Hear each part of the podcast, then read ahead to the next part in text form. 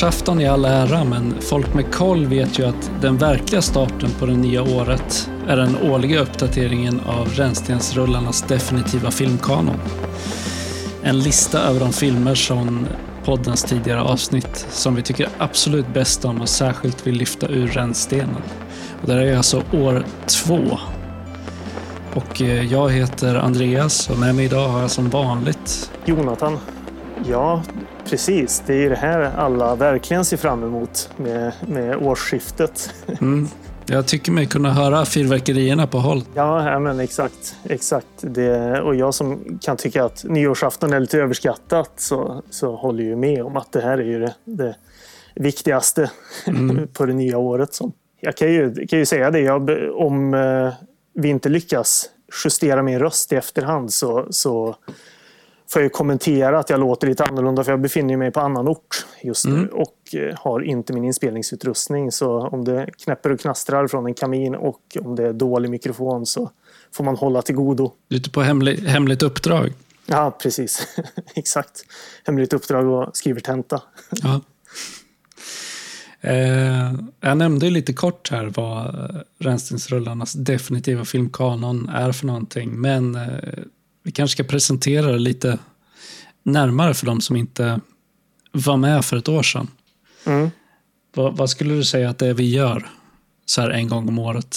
Vi tittar ju på filmer vi har pratat om under året som har gått och helt enkelt väljer ut de vi tycker allra bäst om. Eh, mm. Och som vi vill lyfta upp i vår egen lilla kanon. Podden har ju ett uppdrag kan man säga. Eh, eller vi har ett uppdrag med det här och det är att hitta de bästa bortglömda och förbisedda filmerna. Och det är väl också det som är lite produkten med den här kanonlistan. Då. Det började väl, tror jag, eh, i samtal mellan dig och mig om att man gärna skulle vilja ja, men göra någonting lite mer bestående av alla de här samtalen som vi har kring eh, mer obskyra och bortglömda filmer. Mm. Eh, det finns ju inte nog med listor över saker på internet redan. Så ja. Men vi har ju varit väldigt eh, eh, selektiva, får man ju ändå säga, med vilka filmer som får komma in på den här listan i slutet av förra året. Vi hade ju pratat om en hel drös filmer, men i slutändan så var det ju bara fem stycken som faktiskt kom med på, på listan. Så än så länge så är ju vår kanon eh, en väldigt liten sådan. Ja, men det är också ganska ganska viktigt kan jag tycka för vi pratar ju om väldigt mycket film som kan vara kul eller bra eller som man tycker om att se i stunden. Men det vi väljer ut här är ju det som är bäst mm. av det vi har pratat om. Just det som man verkligen vill lyfta fram som det Ja, det behöver inte innebära att det är det allra mest kvalitativa men det är det vi helt enkelt tycker mest om. Och då är man ju ganska hård och jag har varit ännu mer selektiv i år med att, okay. att verkligen bara plocka fram det man känner att om man som ny lyssnare söker sig hit och ser den här kanonlistan så vet man att det är klart att vi har pratat om mycket annat som också kan vara sevärt men de här filmerna är det allra bästa som vi har vaskat fram.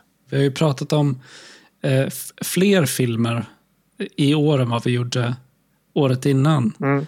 Eh, vilket också innebär att jag har flera kandidater till vår kanonlista i år än vad jag hade förra året. Men det låter som att du har varit hårdare än jag då? Ja, och, eh, men sen så har jag ju lite bubblare också som det kan vara att man under, under inspelningens gång att man justerar sitt urval. Så kan ja. det absolut vara. Allt detta ska vi prata om men, men eh, kanske för att vi har pratat om väldigt mycket som har varit just kul eller bra så har det också lett till att jag var hårdare med vad jag faktiskt väljer ut som det som har varit allra bäst. Och det, alltså, det kommer inte vara några överraskningar för dig kan jag ju säga med en gång. Du fattar nog vilka filmer det är jag har valt. så.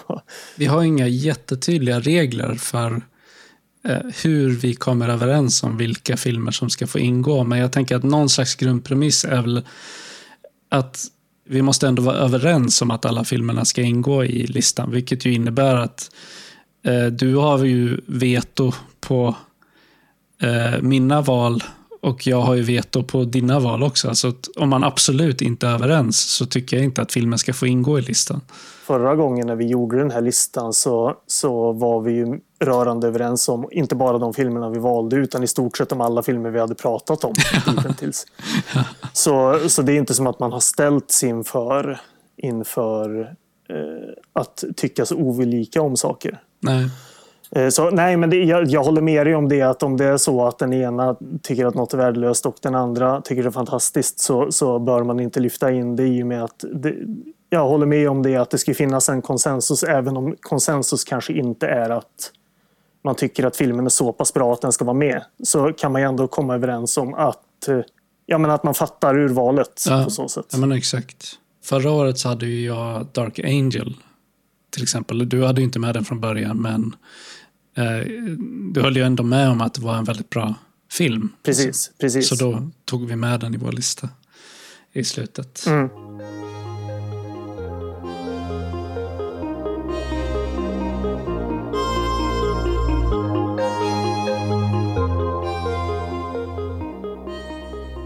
Men hur har ditt eh, filmår sett ut då?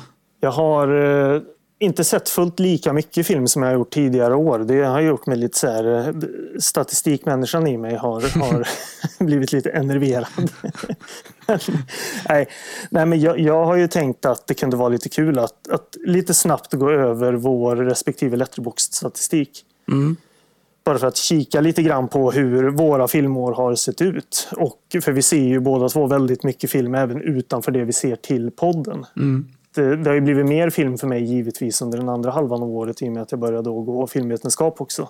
Och eh, såg film varannan dag utöver den filmen jag ändå ser hemma. Mm. Statligt finansierat filmtittande. Ja, precis. Det har varit utmärkt måste jag säga. Och jag fortsätter även nu till våren. Till en början i alla fall. Så, så, nej, men det har varit kul. Eh, Men om man ska titta på, på den här statistiken. Då jag såg 294 filmer Okej. under 2023. Ja. Det är betydligt fler än vad jag såg. Hur många såg du? 189. Så jag har ju insett nu när eh, ja, men jag har kollat på flera av våra följare och sådär eh, på Instagram eller andra som lägger upp liksom, eh, statistik över vad de har sett. Att jag, jag, för att vara en sån filmnörd som jag är så verkar jag ju se förhållandevis få filmer i jämförelse med många andra filmnördar. Eh, sen skulle väl en, en normal människa inom situationstecken fortfarande ty- eh, tycka att eh, liksom cirka 200 filmer på ett år är ganska mycket. Men, men i jämförelse med många andra så, så är det ett hundratal filmer färre. Mm. Eh, för många verkar ligga där någonstans ja, men, strax under eller strax över 300 filmer. Och jag vet att du har sagt det någon, någon gång som att eh, 300 filmer är någon form av eh, riktmärke. Liksom, att man vill komma över 300 filmer på ett år. Ja, men exakt, jag, jag måste ju bättra mig. Jag, Ja. Som sagt, jag blev lite så här, ja, lite enerverande att man inte kom över 300. Samtidigt så är jag inte heller en sån fåntratt då, som sätter mig och pressar så här, 15 kortfilmer på en dag bara för att... det får vara någon måtta. Men jag är långt ifrån mitt eget rekord. Ja. Jag, jag var väl närmare 450 filmer på ett år för ett par år sedan. Så Herregud. jag har legat, legat i lä. Ja. Jag har ju sett eh, en del serier och sådär. De loggar jag inte. Så Nej, det är en del som inte är loggat på min letterbox. där. Det är bara spelfilmer. Ja, nej men precis. Och Jag ser ju inga, inga serier överhuvudtaget. Så det är väl därför också att all den tiden som går åt att titta på saker så är det ju film. Eh, såg du någon film släppt 2023 som du vill lyfta fram som du tycker har varit så pass bra? Jag kan ju säga att jag såg fem filmer som släpptes 2023. Eh, och jag tyckte... Jag såg ju den här nya Evil Dead-filmen, den var väl okej. Mm. Eh, inte mer än så. Eh, och så såg jag den här filmen Air, eh, alltså Ben Affleck-filmen eh, som handlar om, om uppbyggandet av Air Jordan-märket. Den tyckte jag var härlig. Så, men men eh, jag såg fem filmer och eh, inte mer. Det säger väl någonting om mitt filmtittande också. Men det, det har släppts väldigt, väldigt lite som jag har känt mig eh, nyfiken på. Ja. Det, jag, jag har ju så i allmänhet ganska dålig koll på nya filmer som släpps. Eh, Så det har säkert släppts en massa bra filmer som jag inte ens är medveten om. Mm. Men eh, nej, jag hade också sett fem filmer släppta 2023 och eh, Jag såg ju nya John Wick-filmen bland annat. Och den var väl ganska bra. liksom. Jag gillar ju John, John Wick-franchisen. Mm. Sen eh, såg jag Reptile, som också väl var en sån här eh, Netflix-exklusiv historia. Mm, just det. Den tyckte jag om. Eh, en, en tysk, tror jag, actionfilm som heter Blood and Gold. Mm, jag har aldrig hört talas om. Nej, jag hade inte gjort det heller. Den var cool alltså. Det var, det var riktigt välregisserad action i en andra världskriget-miljö. Mm. Och sen tyckte jag om den här Leave the World Behind, men eh, alltså med eh, Ethan Hawke bland annat. Men så, jag, så, jag såg eh, en av våra Instagram-följare, Filmfostran, hon hade lagt upp eh, en recension av den. Mm. Eh, hon brukar lägga ut sån här, vad ska man säga, samlingsposter över filmer som hon nyligen har sett med korta recensioner. Och hon tyckte inte alls om den filmen och jag blir, jag blir lite fundersam på om jag har missförstått någonting. Därför att Mm. jag har märkt i många andra fall att jag allt som oftast håller med henne i många um, omdömen som hon gör av filmer. Att det verkar finnas här rätt mycket i vårt eh, smak och tycke kring film som överlappar. Baserat på de recensioner jag läst. Och så. så jag funderar på om det är en sån film som jag kanske eh, har överskattat. Jag vet inte. Jag second guessar med min bedömning lite grann. Men jag tyckte om den när jag såg den. Ja, nej, det är, jag känner ju till vilken film det är, men eh, är väl det är typ exemplet på en sån film där jag bara känner att men varför ska jag se den när det finns så många andra grejer man kan titta på. Ja. Och sen såg jag Spiderman, eh, den här Into the Spider-Verse, heter den väl. Men alltså, det, ja, den blev ju hyllad när den kom. Alltså den var väl okej på sin höjd. Den var ju alltså, otroligt snygg och jävligt häftig visuellt. Men, Mm. men storymässigt, manus, karaktär, allt sånt är ju så skittråkigt. Mm. Banalt och meningslöst. Så jag, jag fattar inte. Jag förstår inte. Nej, nej, nej. Jag Alltså såg det, Bar Barbie också, men den kanske kom 2022. nej. Den kom väl i år. Ja, Eh, den dyker inte upp här på min letterbox. Men jag, den såg jag, den tyckte jag inte heller om. Nej, men jag tror... Jag, jag, den här lilla listan som kommer i början, där är de som man har betygsatt högst. Ja, det så det. Eh, de som man har betygsatt med lägre än tre stjärnor tror jag dyker inte upp i den där eh, listan. Man måste gå in på filmer och välja 2023. Då har jag sett några fler filmer faktiskt. Men... Nej, ingenting mer värt att nämna. Jag såg... Ja, nya Indiana Jones-filmen var inte något vidare bra heller. Nej, nej, jag såg den här eh, Bottoms, alltså Emma Seligman-filmen som är också är så här otroligt hypad och hyllad. Mm. Och det, jag, vet inte, det var inte min grej uppenbart. den var väl helt okej. som- men det, det, det är en typisk sån film där jag ser den och jag förstår grejen men det är inte min grej. helt enkelt. Eh, Men sen så tycker jag det är lite spännande när man tittar på skådespelare och regissörer. För det är där jag är nyfiken på om... För jag kan ju se ganska tydliga mönster i här. Att man ser att man liksom har snöat in på grejer. Mm. För de, här, de skådespelarna jag har sett mest av, första plats är Moon Lee som är en, ja, jag pratade lite snabbt om henne någon gång i somras. Hon är med i jättemycket gammal Hongkong-action. Eh, så det blir väldigt tydligt att jag snöade in på det i somras i och med att hon var med i nästan alla filmer jag såg då. Så hon var på första plats. Andra plats Joe Swanberg och det var inte heller så förvånande för jag snöade in även på honom igen efter att vi pratade om Mumblecore. På tredje plats är det en hel drös med skådespelare. Kan man säga. Dels då Cynthia Rothrock som vi faktiskt pratade om och som vi ska nämna lite senare. Och sen flertalet skådespelare som har varit med i Hell Hartley-filmer. Eh, så det, det, och alla de här skådespelarna då har jag sett fem filmer var av. Så det, jag behöver inte ta upp alla. Men även där blir det ganska tydligt att eh, dels då Hell Hartley men också Hong Kong Action och lite anime för det är lite röstskådespelare med där också. Ja. Den skådespelare som jag har sett i flest filmer i det gångna året är Robert Englund. Men det är ju för att eh, jag och min, min eh, fästmö kollade igenom hela eh, Nightmare on Elm Street-serien. Mm. Så det blev nio filmer med honom och sen är det Van Damme på Ja, andra ja, plats. det. sex Jo. filmer. och sen har jag sett fem filmer med Kiefer Sutherland. Fem filmer med Lin Shay. Ja, men det är inte så konstigt. Hon måste också vara med i en drös av de här eh, Nightmare on Elm Street-filmerna, misstänker jag. Hon var med, ja, bara två faktiskt. Jaha, Eh, okej. New Nightmare och första Nightmare on Elm Street. Men sen var hon med i The Hidden, Alone in the Dark och The Running Man. Ja, just det. Ja, ja, för The Hidden är väl också en New Line-film, tror jag. Ja, det kanske det är. Ja. Ja, jag minns inte på rak arm. Det är kul med de här eh, skådespelarna som eh, man har sett i flera filmer under gångna året och man känner inte ens igen dem. Nej. Thomas Rosales Jr. Jag vet inte om det är. Nej, nej, det är ganska kul. Men jag har sett honom i fyra filmer i år tydligen.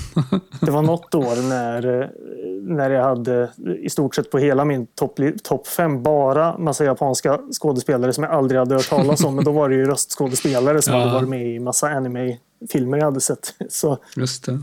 Och sen har jag sett eh, CCH Pounder har jag sett i tre filmer. Eh, Tom Noonan har jag sett i fyra filmer. Ja, nej men det är lite, lite spridda skurar. Jo, men framförallt så var det ju mycket karaktärsskådespelare. Mm. Susanne Reuter har jag sett i tre filmer också, tydligen. Ja, ja okej. eh, regissörer för mig är inte heller jätteöverraskande. Hal Hartley på första plats eh, med åtta filmer. För jag såg eh, ganska många av honom efter att vi pratade om Hal Hartley tidigare i år. Ja. Också en regissör vi ska prata om alldeles strax. Eh, andra plats Nagisa Oshima för jag har egentligen de senaste... Eh, jag såg sex filmer av honom. Eh, och det är för att jag egentligen de senaste två veckorna helt har snöat in på japanska nya vågen. Okej. Eh, och mer eller mindre uteslutande sett filmer ifrån japanskt 50, 60, 70-tal.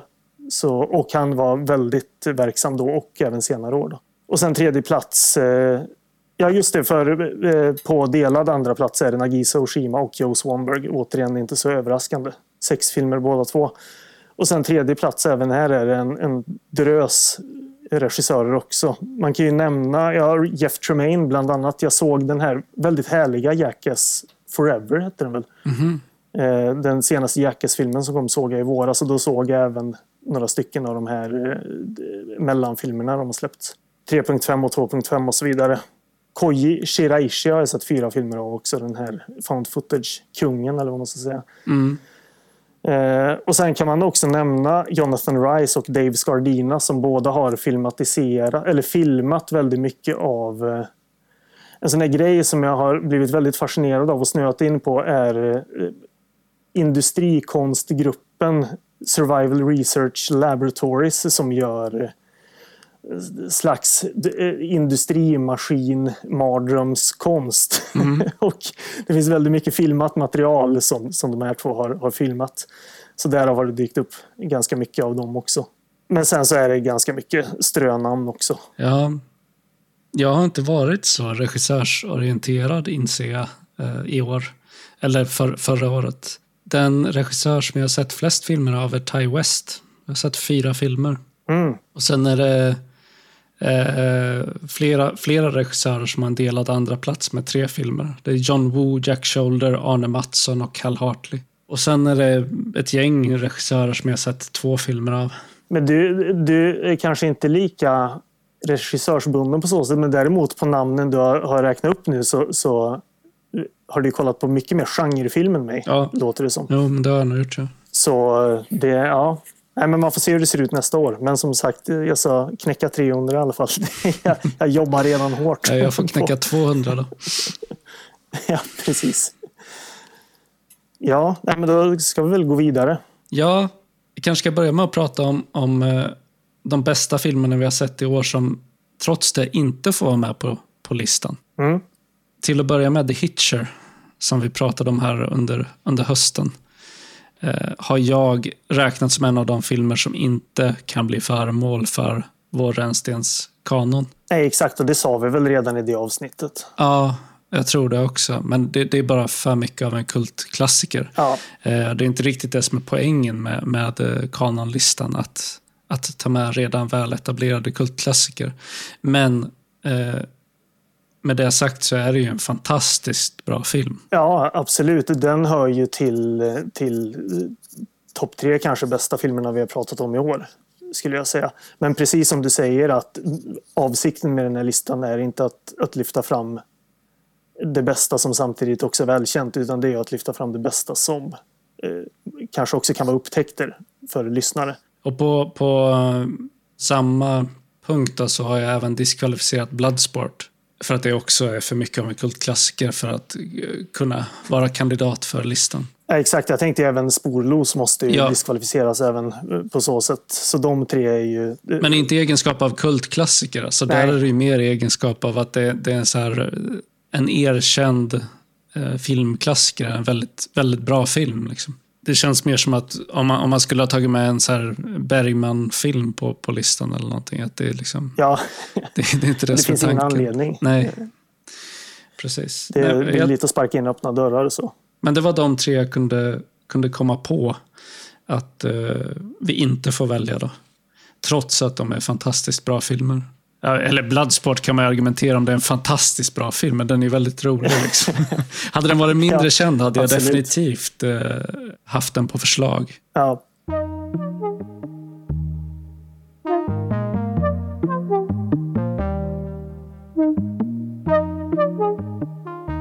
Så min första nominerade film är The Wraith från 86. Som eh, jag tycker är en färgsprakande, cool och eh, väldigt fånig film på samma gång. Ehm, det är underhållande karaktärer, en superenkel intrig eh, som inte liksom kommer i vägen för stämningen som, som är den här filmens hela styrka.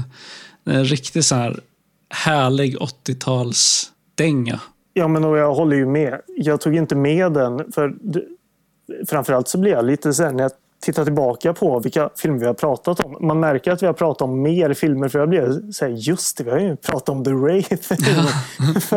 jag har nästan glömt bort hela det här att vi körde, vi körde ju mycket film på nyinflyttad på 80-talet temat. Um. Ytterligare ett tema som vi borde dyka tillbaka ner till någon gång. Mm. Men nej, jag håller med. Alltså, jag tycker den är jättehärlig kanske en, en av filmerna vi har pratat om som kanske inte är fullt så stark i efterhand. I och med att jag också såg den två gånger inom ett ganska, ganska litet tidsspann. Samtidigt som jag håller med dig om att den är väldigt härlig och det är ju jättemycket bra musik. Den är cool eh, framför allt. Alltså den är ju fånig men också rätt cool på sina ställen. Men att eh, ibland kan det ju vara så där med filmer som har något väldigt specifikt som är väldigt härligt att man eh, krämar ur det lite för snabbt på något vis. Mm. Förra året så pratade vi om att, eh, att vi oberoende av varandra hade valt eh, filmer eh, på samma grund. Och eh, som var att eh, med filmer som man har roligt med. Som man tycker väldigt om, mycket om och blir glad av att, att eh, se. Liksom. Mm. och The Wraith är en sån här film som jag om jag bara liksom lämnar tillräckligt mycket tidsrymd mellan gångerna jag tittar på den så tror jag aldrig att jag kommer tröttna på den. Nej. Och därför har jag nominerat den till uh, vår kanon. Ja, och det, den känslan kan jag ju verkligen känna igen. Att de där filmerna finns ju. Att uh, Man kan alltid återvända till det bara just den där känslan får vila lite grann. Uh, ja. Så kan man alltid hitta tillbaka till den. Det, ja, men Singles är en sån film för mig. Jag har sett den fyra gånger och jag kände fjärde gången att nu är jag lite mätt på den där. Men nu har det gått två år snart och nu är jag sugen på att se den igen. Så. Ja, ja, exakt. Nej, men det, det, jag känner helt igen känslan och jag, jag håller ju med att den, den, har, den platsar på listan. Jag, hade, jag funderar runt den själv. Men man kan ju göra lite taktiska val också när vi gör de här listorna. Att jag har ju ibland funderat lite runt filmer som jag misstänker att du kanske ska ta med. och sådär. Mm. Och att Eh, det, nej, det, det, var en film jag lite snurrade runt men inte var helt säker på. Så. Nej. Okej, vilket eh, är ditt första val? Mitt första val kommer då från avsnitt 12, Vilse på Long Island. Och det är filmen Simple Men. Ja. Hal Hartley-filmen då. För vi hade ju ett helt eh, tema om Hal Hartley och hans Long Island-trilogi. Jag har ju framförallt valt filmen Simple Men Eftersom det är en av mina favoritfilmer genom alla tider. Men jag har funderat lite runt och jag tänker på hela den här trilogin som filmer jag skulle vilja lyfta in i den här kanonlistan. Och jag har ju funderat på varför inte lyfta in den här trilogin som en enhet. Jag har tänkt på det också. Eh, jag har valt ut Trust från det avsnittet. Eh, och, och, som får representera hela Long Island-serien. Då, för jag tycker att det är den starkaste filmen i den trilogin. Eh, alla tre filmerna är bra, men Trust är bäst. Eh, och den som har stannat kvar hos mig mest. Mm. Men vi skulle väl kunna lyfta in hela, hela den trilogin. Eh, jag tycker ju att The Unbelievable Truth är den svagaste av de tre filmerna. Samtidigt så tycker jag ändå att det är en bra film. Liksom. Ja, den är ju svagast, men jag tycker jättemycket om den. Och jag tycker Simple Men är den bästa i den här trilogin. Mm. Eh, samtidigt som Trust är ju otroligt bra också. Nej, men det kan vi ju fundera lite runt, men, men eh, eh Simple Men definitivt. För som sagt, det är av den enkla anledningen att det är en av mina absoluta favoritfilmer. så. Ja, och jag, jag vill definitivt att Trust ska vara med Ja. i, i kanonlistan. Så då tycker jag, men då lyfter vi in hela Long Island-trilogin. Annars är det inkomplett. Jo, men och jag ser ju de här tre filmerna som, även fast det är ganska enkelt att se, alltså, att man tycker den ena är bättre än den andra, så har de ju, inte tematiskt men känslomässigt, väldigt mycket eh, i likhet med varandra. Jo, Och jag tycker att man med ganska stor fördel kan se de här tre filmerna som en trilogi, även fast de inte handlar, de har storymässigt ingenting med varandra att göra. Så finns det en, en genomgående känsla och det tror jag absolut att jag pratade om i avsnittet. Att man kan som spåra en känsla genom de här filmerna. mm. Men så, så Simple Men för min del specifikt och eh, Long Island-trilogin av Hal Hartley i stort. Mm. Sen kommer vi till eh, eh, mitt andra val då. Nej, tredje val blir det. Hämtat från Björn Skifs-trilogin. Mm. som var i avsnittet efter Vilse på Long Island. Eh, alltså avsnitt 13, Björn Skifs i fara. Och där har jag nominerat Strul, men eh, jag undrar om den verkligen kan räknas som en rensningsrulle. Jag tycker att det vore kul med något svenskt, eh, Eh, men det känns redan lite för känd och omtyckt för att platsa på den här listan. Eh, I Sverige, där jag menar internationellt, så är det inte en jävel som vet vad det här är för film. Så på så sätt så är det ju, men, men här, alltså i Sverige känns det som en, en svensk kultklassiker. Så jag vet inte, men jag tycker ju att det är en skitbra film liksom. Ja, jag funderade lite runt Strul också. Alltså det, det är absolut den bästa filmen som vi pratade om i det avsnittet. Och den har så mycket som är... Ja, men den är för jävla härlig. Ja. kan man väl använda som, som paraply. Samtidigt så har de bitarna som jag, som jag inte är så väldigt förtjust i blivit mycket mer tydliga i efterhand. Att det är ganska mycket humor som jag inte är så stort fan av. Det, det är ju en del liksom eh, dialekthumor och så som jag kan bli lite matt på. Samtidigt som den har väldigt mycket estetiskt och filmskaparmässigt som är speciellt alltså, får man säga. Men sen så har du ju rätt i att den är ju inte okänd på något vis. Och det behöver inte innebära att jag tror inte det är så överdrivet många som kanske faktiskt har satt sig ner och sett den. Men jag funderar på om den är att den finns i medvetandet Mm. för ganska många, även om man inte har sett den. Jag vet faktiskt inte. Jag tänkte nog inte på den i den, alltså på så sätt, men när du säger det så är det klart att det ligger något i det. Det är om vi, om vi vill ha någon slags goodwill, men sen, ja, nej, det, det kanske också är något man får fundera över. Det. Ja, vi kanske kan uh, låta det vila lite.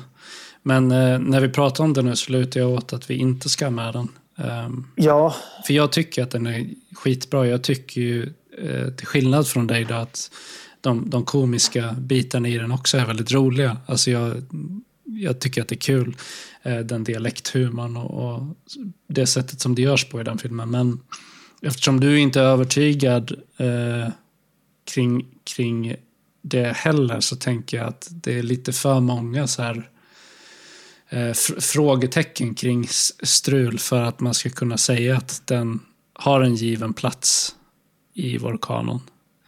Så eh, det kanske kan, ja, men det kan väl få vila till, till nästa år då.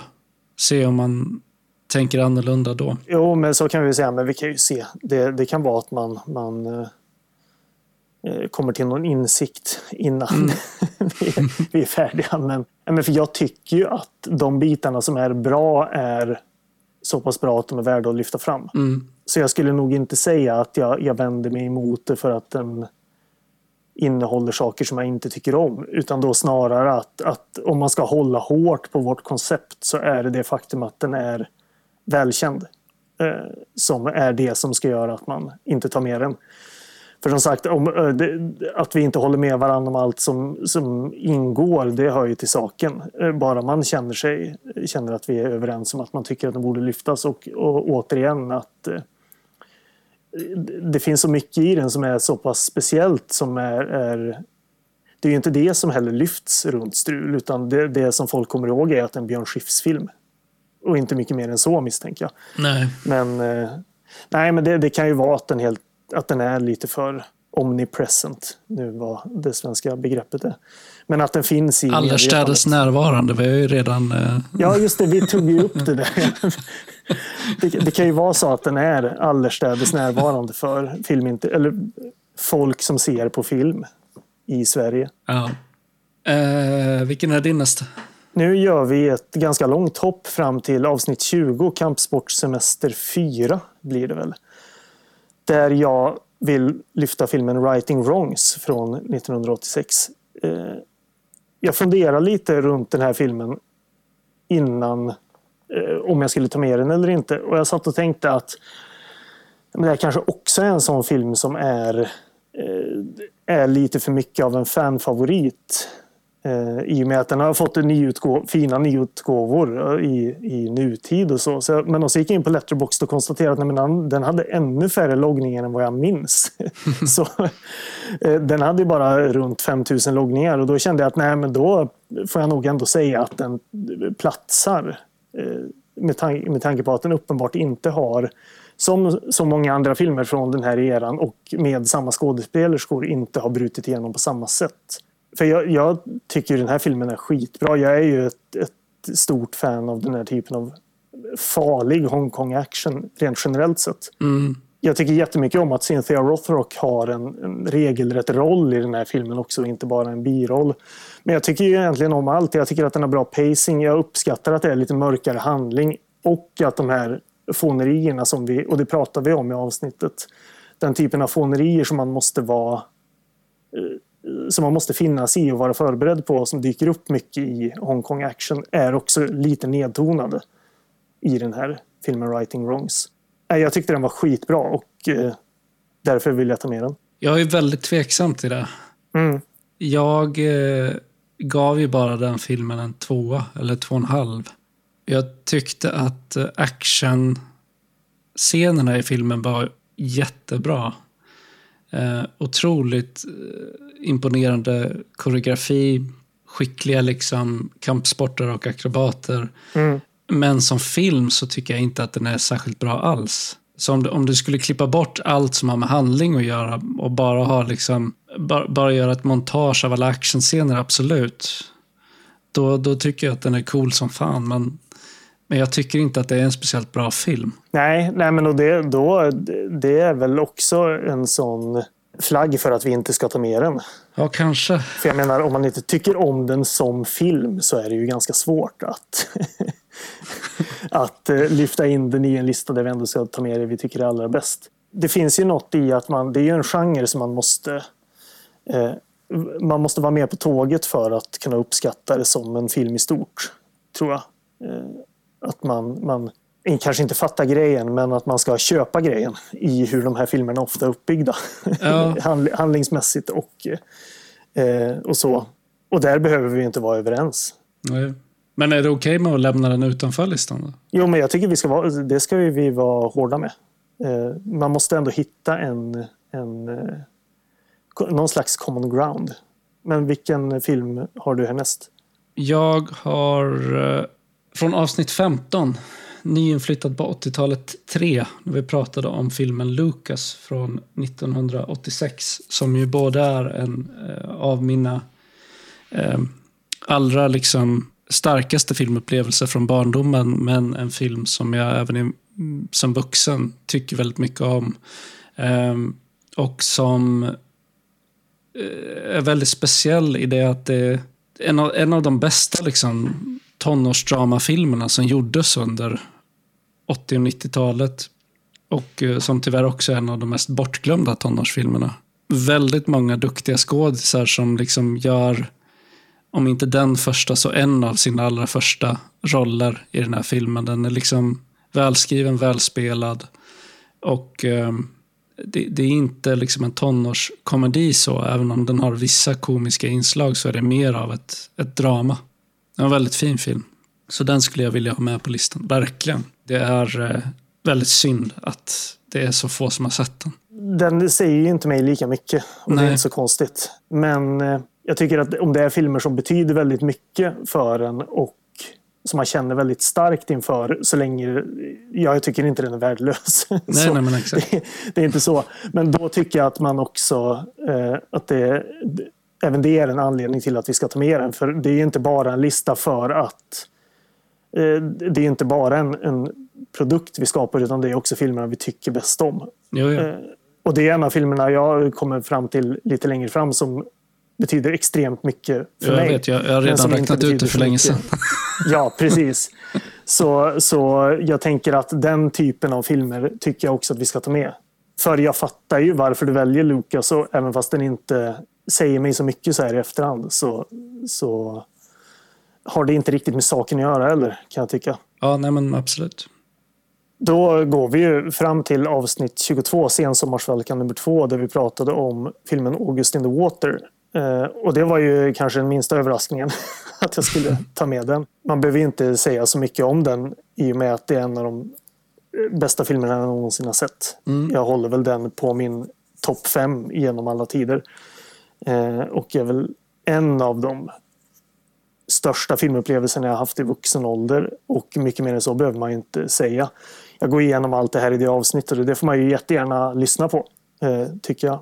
Eh, men det är inte heller så konstigt att jag väljer ut den till den här listan. Nej, eh, det var ju väldigt roligt att se den eftersom du har pratat så varmt om den under lång tid. Liksom. Mm. Och väldigt roligt att prata om den också efteråt. Jag var inte lika övertygad eh, efter att ha sett den. Samtidigt så vill jag minnas att eh, jag inte heller, alltså jag tyckte inte att det var dålig. Jag tror att min kritik under avsnittet var att jag tyckte att den var att jag hade lite tråkigt under själva tittningen. Samtidigt så upplevde jag att den lämnade ganska mycket kvar för mig att tänka på när den var slut. Mm. Och eh, det är en sån här film som jag fortfarande tänker på ibland. Trots att jag bara sett den en gång. Och den, den, den var väldigt speciell. Så ja, jag håller helt med. Just för att du känner så starkt för den också så tycker jag definitivt att den ska vara med på listan. Det var också någonting vi pratade om, och jag tror det i alla fall, eh, under avsnittets gång. Men det är verkligen en sån film som om man hittar in i känslan den förmedlar och uppskattar den så finns det inget bättre. Och hittar man inte in i den känslan så har jag ju läst många som tycker precis som dig att den är ganska tråkig. Mm. Eh, och, det låter så jävla banalt bara när man säger jo, det. Liksom. Men, men samtidigt så, så kan det också vara så enkelt att man kan tycka att något är tråkigt. Ja.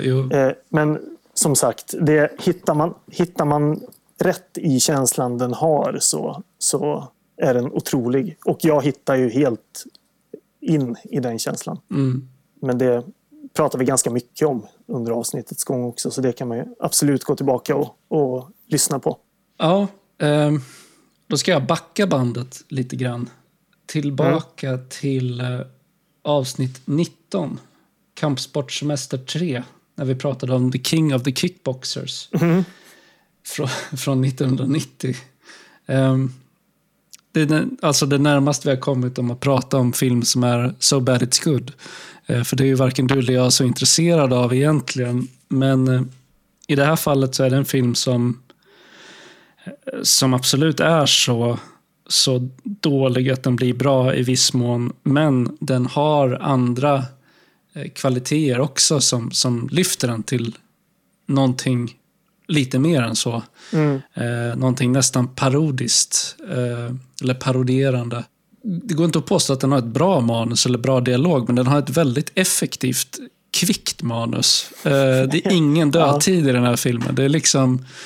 Eh, det händer någonting hela tiden och eh, du behöver aldrig liksom vänta på att det ska bli ny härlig action och, och framförallt actionscenerna i den är ju, de är ju verkligen inte B, utan tvärtom eh, otroligt välkoreograferade. Alltså det syns att det är riktiga kampsportare med riktig talang som, som faktiskt slåss på riktigt mm. i, i de här actionsekvenserna. Så, så jag tycker att eh, det är en film som förtjänar att, att lyftas fram. Och framförallt om man tycker om den här typen av kampsportsraffel. Eh, som har tillräckligt mycket självdistans. Eh, för att man ska liksom kunna uppskatta det här taffliga skådespeleriet och en klichédriven story och sådär.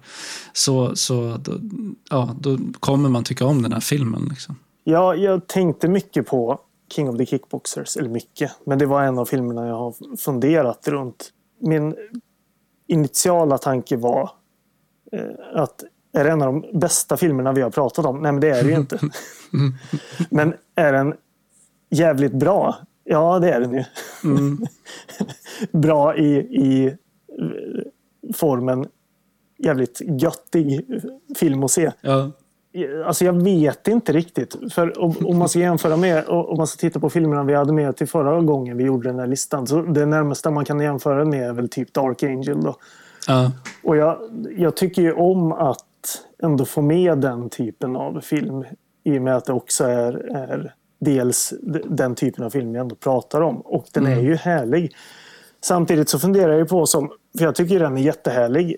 Jag tycker att Writing Wrongs är en bättre film än King of the Kickboxers. Fast den har ju inte, den har inte ett bättre manus. Ja, men det är en bättre film.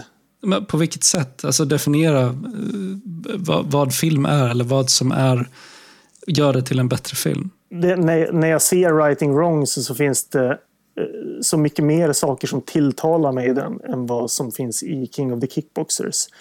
Och där har man just att, att King, det är som du säger att King of the Kickboxers är ju det finns den där biten av att den är ganska kackig. Mm.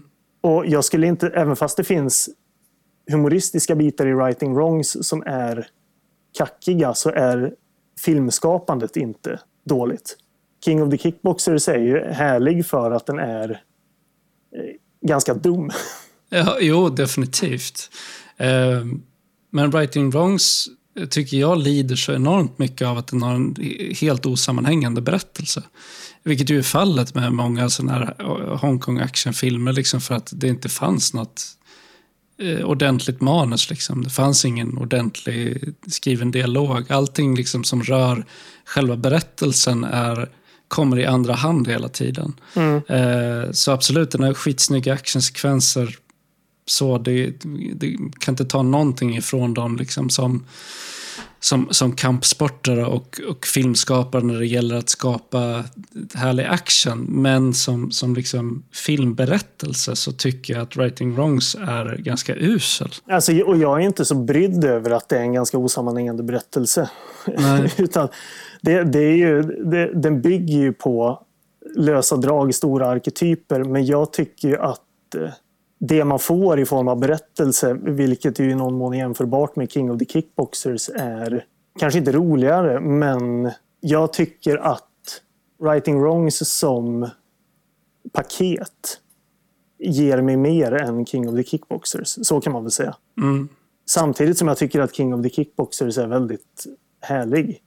Även fast, det pratar vi om i avsnittet, att det finns ju små bitar i den som är bra på riktigt. Bland annat uh. fight-scenerna. Även fast de fight-scenerna i jämförelse med Writing Wrongs är ju ganska långt ifrån. Men jag, jag tycker att de är inte riktigt jämförbara men det man får ifrån båda är ju en bra actionfilm och jag tycker att actionfilmen i Writing Wrongs är bättre mm. än King of the Kickboxers. Och att eh, skimret av So Bad It's Good inte finns på samma sätt.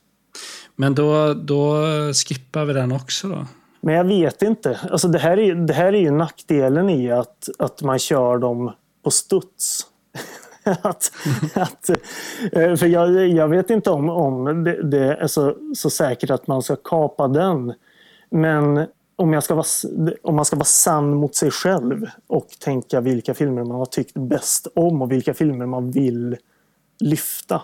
Mm. så lyfter jag hellre fram Writing Wrongs. Med det sagt så tycker jag jättemycket om King of the Kickboxers. Den, det är en sån här film jag velat se om ända sedan jag såg den. Ja. Vi skulle ju kunna göra en lista över bubblare också. Som, som, eh, som löper parallellt med vår definitiva filmkanon. Man får, man, får, man får hålla den ganska hårt så inte det blir alla andra filmer vi har Ja, pratat om. exakt. Nej, men de här Ja, filmerna där vi helt enkelt inte är helt, helt överens. Liksom. Nej, men vi kanske ska göra det. Det finns väl en poäng i det. Att, att det, det för det, det var ju som jag sa i början att, det, det, att eh, vi var så överens förra gången. Vi var väl inte så vana vid att inte hålla med varandra. Nej, vi har inte behövt tänka på det tidigare. Nej, nej, så, så, nej men det är väl inte så dumt att man har en varsin bubblarlista också. För det finns ju Nej. en poäng och ett, ett, eh, en vinst i att få ta med filmer, man tycker, eh, filmer som vi inte är överens om men som man ändå kanske tycker mycket om. Ja, Eh, Och vi ser ju båda poänger i, i båda de här filmerna. Bara att man kanske ja. inte är överens om att de är så pass bra. Nej men vad fan, vem, vi gör vad vi vill. Vi kör bubblarlistor. jag, Skiter i liksom, nu kör vi bara. Men att om man håller dem väldigt hårt då. Eh, ja, ja, väldigt hårt. exakt. Så att man inte, hade sådär då, att det blir, nej, men där, där kommer det 15 andra filmer. Nej, Utan att, att nej, eh, nej. Ja, men det får ju Man vara de har- filmerna då som man har föreslagit till Ja. den officiella kanon, men som, som vi då inte är överens om ska få vara med där, får ju bli bubblare. det är väl en jättebra idé. Och utöver dem får vi inte hålla på och lägga till en massa annat. Det dyker upp som en Die Hard ligger där. Vad fan är det här? Nej, det är väl en bra idé. Det, så gör vi. Eh, Jag tror att det är din tur. Mm. Och jag är framme vid min eh, sista film då. Mm. Som vi pratade om i förra avsnittet. Eh, Så den är ju ganska nära till hands. Det är You on the Curse från avsnitt 31. Mysrys, då med mys inom parentes. Mm. Kanske rys 2 framförallt. Vi skulle haft ett frågetecken också där Ja, någonstans. ja, precis. Man kan ju ändra, förändra det i efterhand. Nej, men, eh, och det, vi pratade om den för, i förra avsnittet, så det är nog ganska många som, som är väl medvetna om. Men det är en jävla kanonskräckfilm. Jo, det är det. Superläskig och eh, på alla sätt och vis som en bra och eh, jump scare-befriad skräckfilm ska vara. Rakt på sak, läskig, snygg, obehaglig. Estetiskt Ja. fulländad ur sin DV-estetik Ja. och så vidare. Vill vill du höra omdömet som jag har skrivit? Det är väldigt kort. Mm. För jag hade med den på min, min eh, lista också. Eh, lågbudgetskräck när det är som allra bäst. Den billiga produktionen förstärker enbart skräcken. I sin genre nästintill perfekt, bortsett från ett par sämre scener som rubbar den kusliga och väldigt nedtonade atmosfären. Mm. Precis så. Jag tycker att den är, de, definitivt ska in på kanonlistan. Ja, specie speciellt i, i skenet av sin så kända storebror. Precis som, som är en betydligt sämre film. Eh, The Grudge då. Ja, Eh, jag har två filmer kvar, men den ena har jag en del frågetecken kring. Men den första är eh, filmen The River Wild från 1994. Och den pratade vi om i avsnitt 21, Sensommarsvalka. mm. Väldigt spännande äventyrsdrama slash thriller eh, som förtjänar att få mer uppmärksamhet igen. Jag tror att det var många som såg den här på 90-talet när den kom. Men eh, jag tror inte det är så många som minns den idag. Eller tänker på det som en väldigt bra film. så. Men jag tycker att den är kanon Mm. eh, i sin genre. Det är otroligt skickliga skådisar. Det är Meryl, Meryl Streep och eh, Kevin Bacon bland annat. Eh, som, som båda två gör fantastiska rolltolkningar. En bara så väldigt kompetent äventyrsfilm. Ja, när jag tänker tillbaka på den så är ju jag väldigt... Jag är förtjust i ja, men att vi var tillbaka i eh, poddens linda eh, i, idémässigt. Att välja filmer som ingen av... Ja, du, hade, du hade ju kanske sett den för ganska länge sedan då, men att det ändå var att vi var ute på... Nej, där hade jag tänkt att dra. Det var nära på att gå in på en ordvits. Det ska jag inte göra. Nej, men att vi, vi gjorde lite mer... eh, eh, Att vi valde filmer lite mer på så sätt som vi gjorde tidigare. Och det finns mycket med den filmen som tilltalar mig på så sätt. Men som filmmässigt, ah, vet inte. Nej. Det- Den, den är väl kul. men, men det är inte så mycket mer än så här i efterhand som... Det, alltså pusselbitarna finns ju där och jag tycker mycket om dem. Det är kul att se Meryl Streep i en lite annorlunda roll. Kevin Bacon är alltid rolig att se. Men som film betraktat vet jag inte om den var så... Om det är något som sticker ut så värst så här i efterhand för mig. Eh, Jag har inte tänkt någonting på det nästan sedan i somras. Nej. Men, men som du säger, alltså jag är ju väldigt glad i att eh, vara i de markerna. Just för det var exakt den typen av film som poddens idé är född ur, skulle jag säga. För mig i alla fall. Jo. Eh, Men som film betraktat så säger den mig inte så mycket i efterhand, tyvärr. Men då får den bli eh, del av min bubblalista istället. Mm. Eh, Min, min nyligen etablerade bubblalista. Ja. Etablerad för tre minuter sedan. Vi får försöka, försöka kamma, kamma ihop allt det här sen för att se vilka, vilka, vilka filmer ska vart. Precis. Sen eh, min, eh, min sista film är eh, från avsnitt eh, 30. Mysrys del 1. Och det är Tales from the Crypt Demon Knight. Från 95. Mm. Och den här filmen tycker jag jättemycket om. Den, den har väldigt snygga effekter. En ganska intressant och unik mytologi eh, som byggs upp med, med väldigt enkla medel. Det är imponerande skådespelarinsatser från alla inblandade. Framförallt med tanke på att den här filmen väl är att betrakta som någon slags B-filmsskräckis så tycker jag att det, det är eh, föredömligt att de verkligen de spänner sina skådespelarmuskler här. Absolut. Och jag tyckte att den genomgående bara var superhärlig.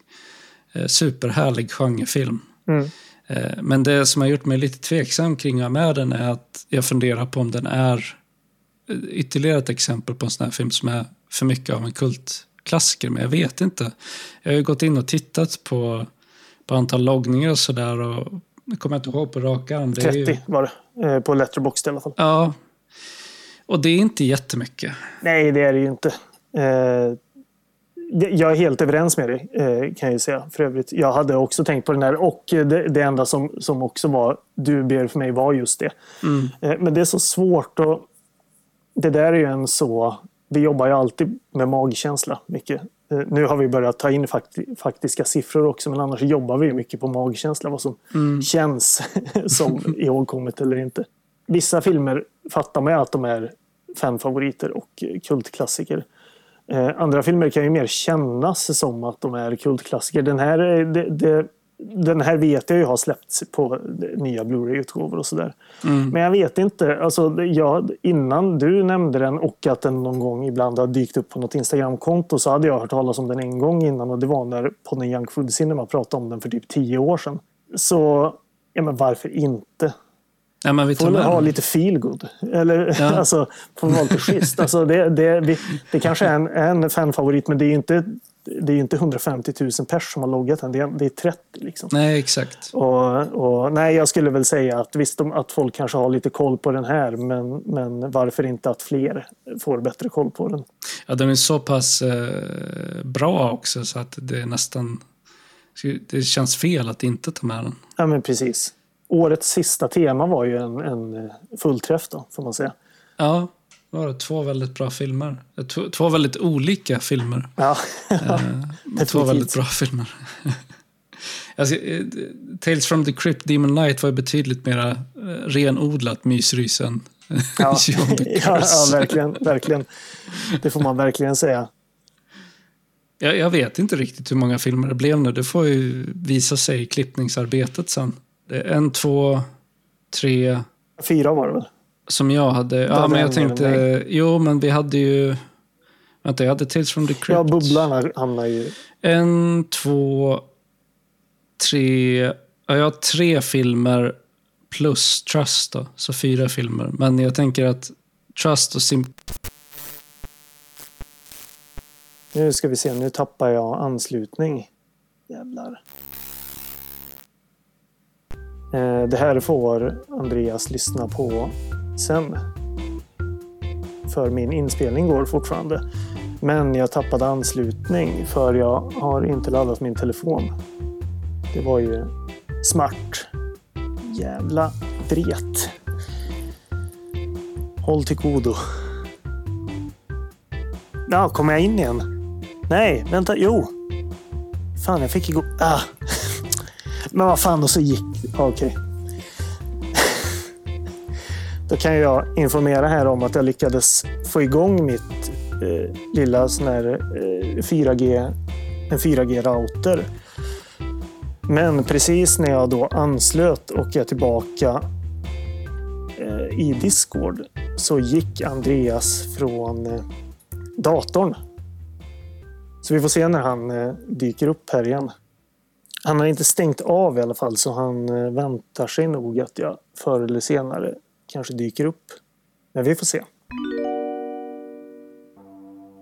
Jag kan ju tillägga att eh, problemet är att jag kan alltså inte skriva till Andreas på Messenger eftersom jag har slut på batteri i min telefon. Jag kan inte heller skicka ett sms så jag får bara invänta att han dyker upp.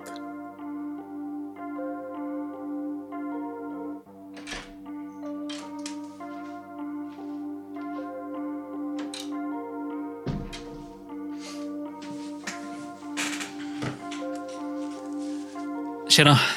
Så, det, hej, du är tillbaka. Jag fick, jag fick slut i batteri på telefon Ah, okay. som jag då delar internet med. Och så fick jag igång till slut den här lilla mobila routern som finns här ute. Och precis när jag kom in i Discord igen så såg jag din rygg när du gick ut. så, så, Men eh, eh, har inspelningen rullat hela tiden? Eller? ja, ja, den har rullat hela tiden så det, det har bara stått. Så, så det är ju, det, den går ju tur nog inte över nätverket. Nej. Så, Jag tänkte om det var datorn som kraschade. Men, eh, Nej, nej, utan det var, det var batteriet i telefon. Nej, men var vi klara där? Eller ska, man, ska vi göra en eh, mer? För jag tänkte, vi ska ju också ta upp vilka filmer som redan finns i listan. Så man kanske bara ska göra en retake på vad tydligt liksom, eh, vilka filmer som är med i listan och vilka vi har tagit upp nu. mm. Eh, som ska in i listan. Och sen bubblarna kan vi ju eh, kan man ju hålla utkik eftersom. Rännstensrullarnas definitiva filmkanon består alltså nu av följande filmer.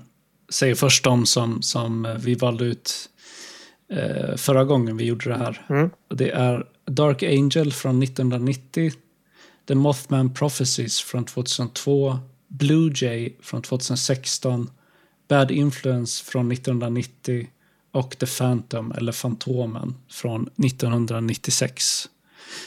Och de filmer som vi har eh, valt in i listan idag då är Då är mina filmer Simple Men från 1992. Min andra film är August in the Water från 1995 och You on the Curse från 2000. Och mina val är The Wraith från 86, eh, Trust från 1990, men där sa vi att vi kommer ta med hela Long Island-trilogin där. Så då, blir ju alltså The Unbelievable Truth också inkluderad. Precis. Lucas från 86 och Tales from the Crypt Demon Knight från 95. Yes. Måste ju säga det. Det är ju bara rökare på förra listan. Eh, Ja. Sen förra året. Verkligen. Jag kan ju solklart stå för alla de valen fortfarande, måste jag säga. Definitivt. Jag har sett om flera av dem sen dess också. Jag såg ju om Dark Angel, skitbra. Mothman Prophecies, skitbra. Fantomen har jag ju sett hur många gånger som helst, så den behöver jag inte se om. Den vet jag ju. Nej, Men en film som jag däremot inte har sett om eh, är Bad Influence. Och den vill jag se om, för att jag bara sett den en gång och jag tyckte den var så jävla bra. Eh, Så Mm. Ja, den, den ska jag nog se om ganska snart tror jag. både den och eh, Mothman Prophecies är... Jag har ju sett båda filmerna två gånger. Okej. Eh, och, men jag är jättesugen på att se om de två igen också. Mm.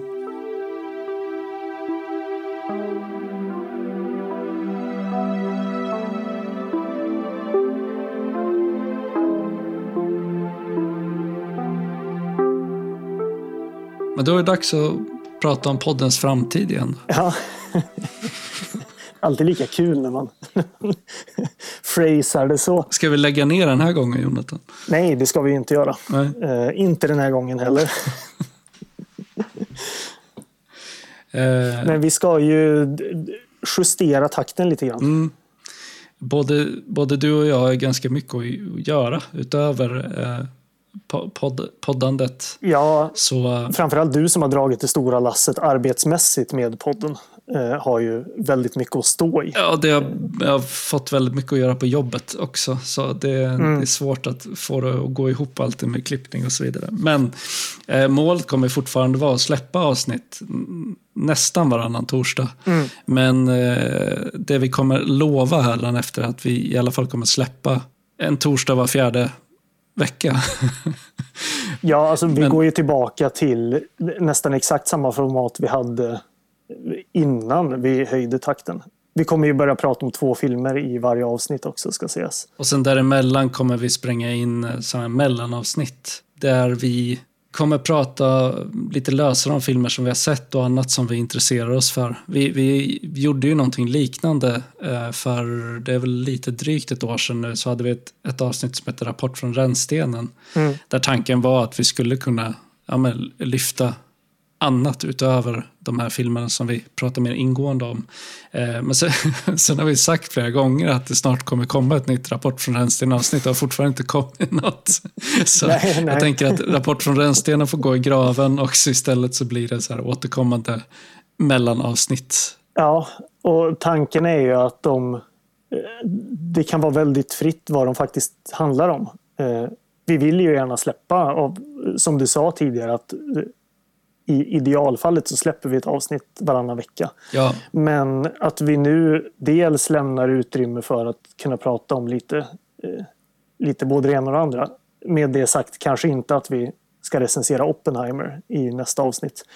Men att vi antingen kanske kan släppa något extra avsnitt som eh, på något liknande tema som vi har diskuterat filmer runt eller att vi har mer lösryckta samtal som vi har, har med sedan tidigare. Eller att det är något annat vi vill prata om men att eh, dels infinner sig inte stressen av att man måste få ut ett avsnitt varannan vecka och sen att det också lämnas lite fritt i vad det är vi pratar om. Ja. Eller lite friare. Så det kan eh, bli lite vad som helst. Jag, jag gillar ju det att, vi, att uh, ha en, en, att, att vika en del av podden åt sånt som inte behöver vara lika formstöpt som våra ordinarie filmavsnitt. Jag, menar, jag tycker det är jättekul att göra våra filmavsnitt också, men mm. de följer ju en, en ganska strikt eh, form som jag tycker är bra. Liksom. Men det är kul att kunna ha lite lösare prat också. Och framförallt att kunna lyfta många filmer i ett och samma avsnitt. Till exempel om man har sett många som är bra.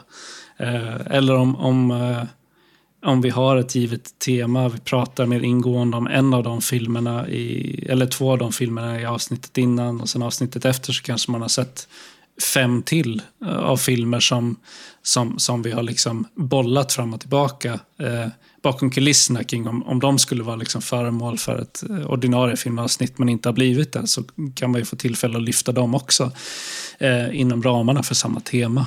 Till exempel så eh, nyinflyttat på 80-talet, där, eh, jag vet inte hur många filmer det var vi diskuterade mm.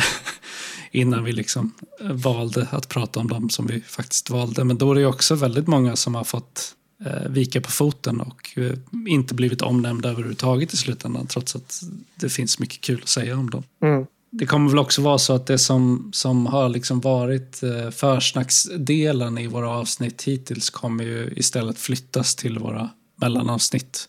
Så de ordinarie filmavsnitten kommer vara ganska de kommer vara helt och hållet koncentrerade på filmerna som vi ska diskutera. Ja, det, de ordinarie avsnitten följer ju samma form. Minus ju, försnacket. Ja, precis. Eh, men de följer ju poddens tema och de kommer vara opåverkade just på så sätt.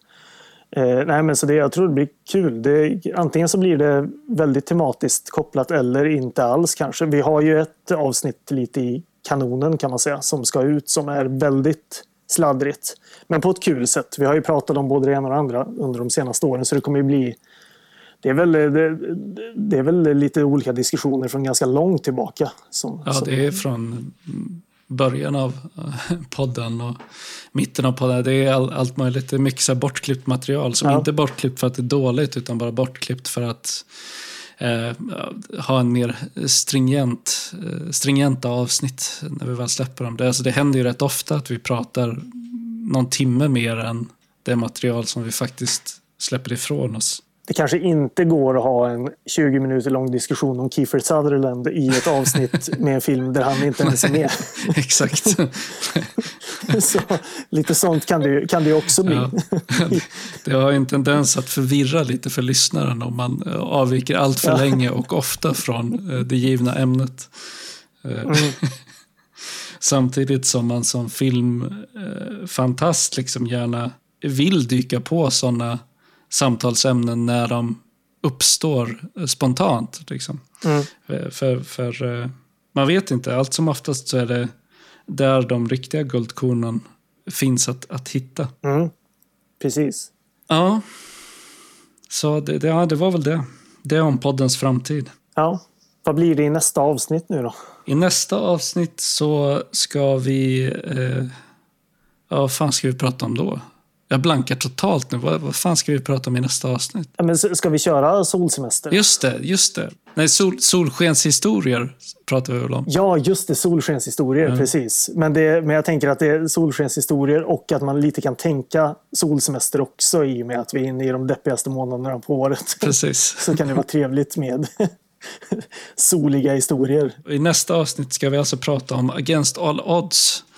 Eh, och filmen Wake in Fright. Och Wake in Fright är ingen rännstensrulle, men jag tycker den är asbra och Jonathan har inte sett den, så vi ska fan med prata om den ändå. Ja, ja men det, så, så kan det vara.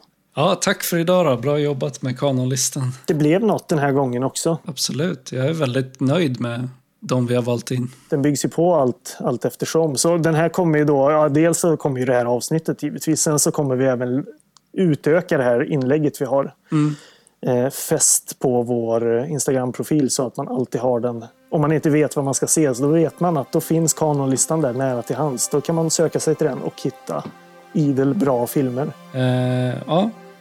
Har vi sagt hej då? Nej. Nej, det har vi inte gjort, men det kan vi göra nu då. hej då. hej då. God fortsättning. Ja. Sent. Säger man det nu? Nej, jag tror inte det. Tre veckor efter nyår eller två veckor eller vad det är. Men knappt ihåg. Ja, ja, hur som helst. Tills nästa gång. Hej då. Hej då, hej då.